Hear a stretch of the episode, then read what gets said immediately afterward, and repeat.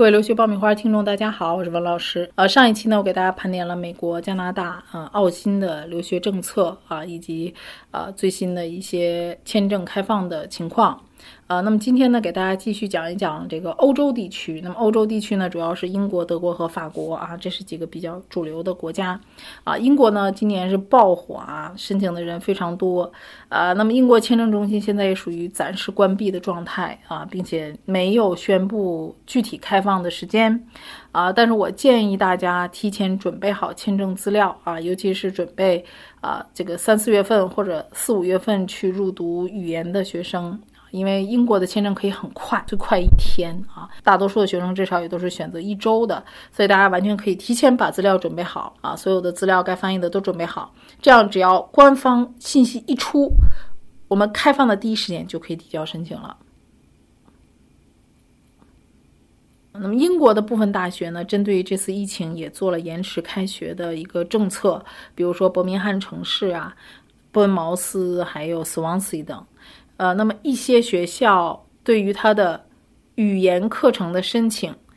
也做出了延迟，比如说，呃，伦敦玛丽女王学院啊，他就提出来，学校尽量不会提前关闭语言课程的申请，因为确实是很多学生在这个期间想要申请语言课程的，没有提供出。呃，足够的语言成绩来申请语言课程，我们学校也尽可能的给我们这些学生啊开方便之门啊，所以大家可以跟你申请的学校去做一些沟通。疫情期间，大家可以通过邮件的形式啊，或者是官网提问等啊网络联系方式与学校保持密切的联系，获得最新的。官方的信息啊，不要听网上的各种传言，一定要以官方信息为准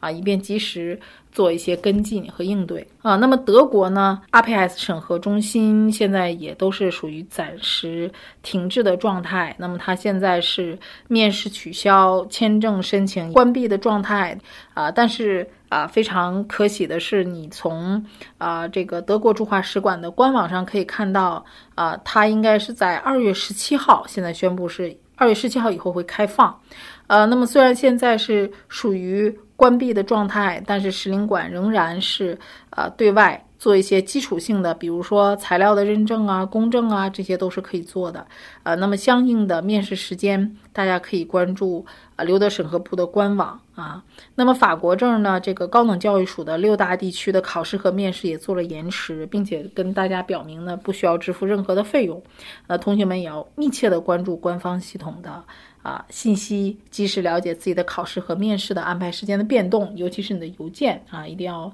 仔细的关注。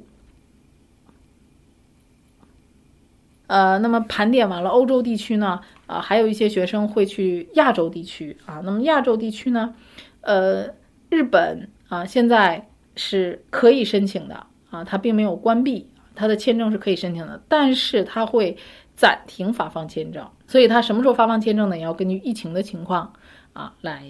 调整。呃，像这个韩国呢，现在对于入境没有限制，但是要填写。啊，健康状态的问卷，并且做严格的体温检测。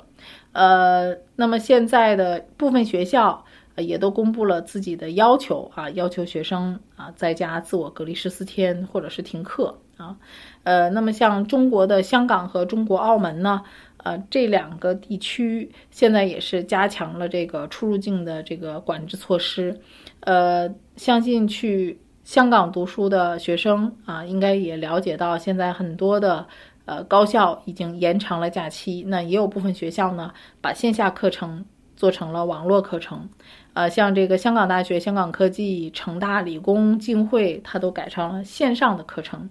那么澳门大学和澳门科技啊，也都做了呃延期开学的这样的一个决定。还有一个热门的国家就是新加坡啊，那现在新加坡是。全面暂停中国籍旅客的入境啊！那么一月三十一号开始，它会是宣布暂停给中国护照的持有者发放各类签证，包括旅游签证、工作签证和学生签证。那在这里呢，给大家做一个解读：它不发放签证，但是如果你是持有长期的准证，比如说工作签证、学生签证、家属签证的人，还是可以。入境新加坡的，但是必须采取相应的预防措施。你要向公司、学校申请十四天的假期来进行自行的隔离啊。那在现在这样一个疫情比较严重的情况下呢，呃，给大家的建议是，一定要冷静面对疫情，理性的跟进学校的各种动态和签证动态，保持一个乐观、积极向上的一个态度。呃，那么现在 WHO 发布的呃全球突发卫生事件的一个。决定现在这个公布是三个月之后会自动失效的啊，所以现在这个事情可能会持续一段时间。那么，如果已经拿到 offer 准备去学校报道的同学，大家要及时关注使馆的签证和入境政策。对于今年九月份入学的这批学生来讲，大家的签证办理周期一般来说都要在六七月份以后。所以，对于九月份入学的学生，签证基本上是不受影响的啊，大家可以不用太担心，可以观望一下。呃，那么我们近期呃也有一些学生问我说：“老师，我能不能从别的国家去 辗转入境啊？” 那么疫情当前，我想跟大家讲的就是切勿盲目冲动啊。那么对于近期禁止入境的国家，大家不要考虑改从其他国家入境。那这个呢，不仅是对别人的不负责，更是对我们国人形象的不良影响，因为他会查你啊过去的十四天你在哪里待过啊，因为你持的是中国护照，他他会看你过去十四天在哪里啊。如果你过去十四天仍然是在中国的话，那他仍然是会有限制条件的。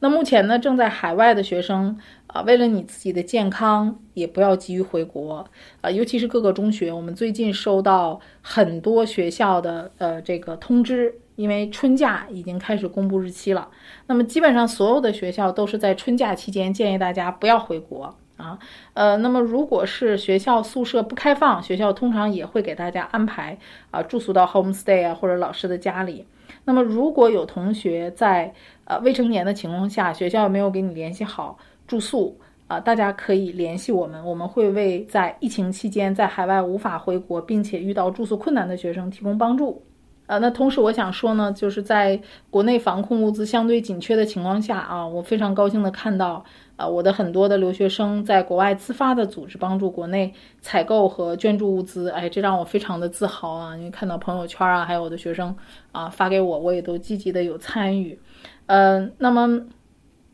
对于一些还没有开始留学申请的同学们，可能你是今年九月份才开始申请，或者是后年啊，那不妨利用好这一段没有自由的假期，呃，筹备好各类的考试和平日的课程课业。现在各个培训机构也都开通了线上的授课啊，为大家在家里学习创造了这个学习条件。那么大家未来啊，如果出去留学的话，呃，必须要具备的就是自我的督促学习能力，以及时间管理和自我管理的能力。我相信这是一次考验大家非常非常好的机会，因为这些能力在未来的留学过程当中都是必不可少的。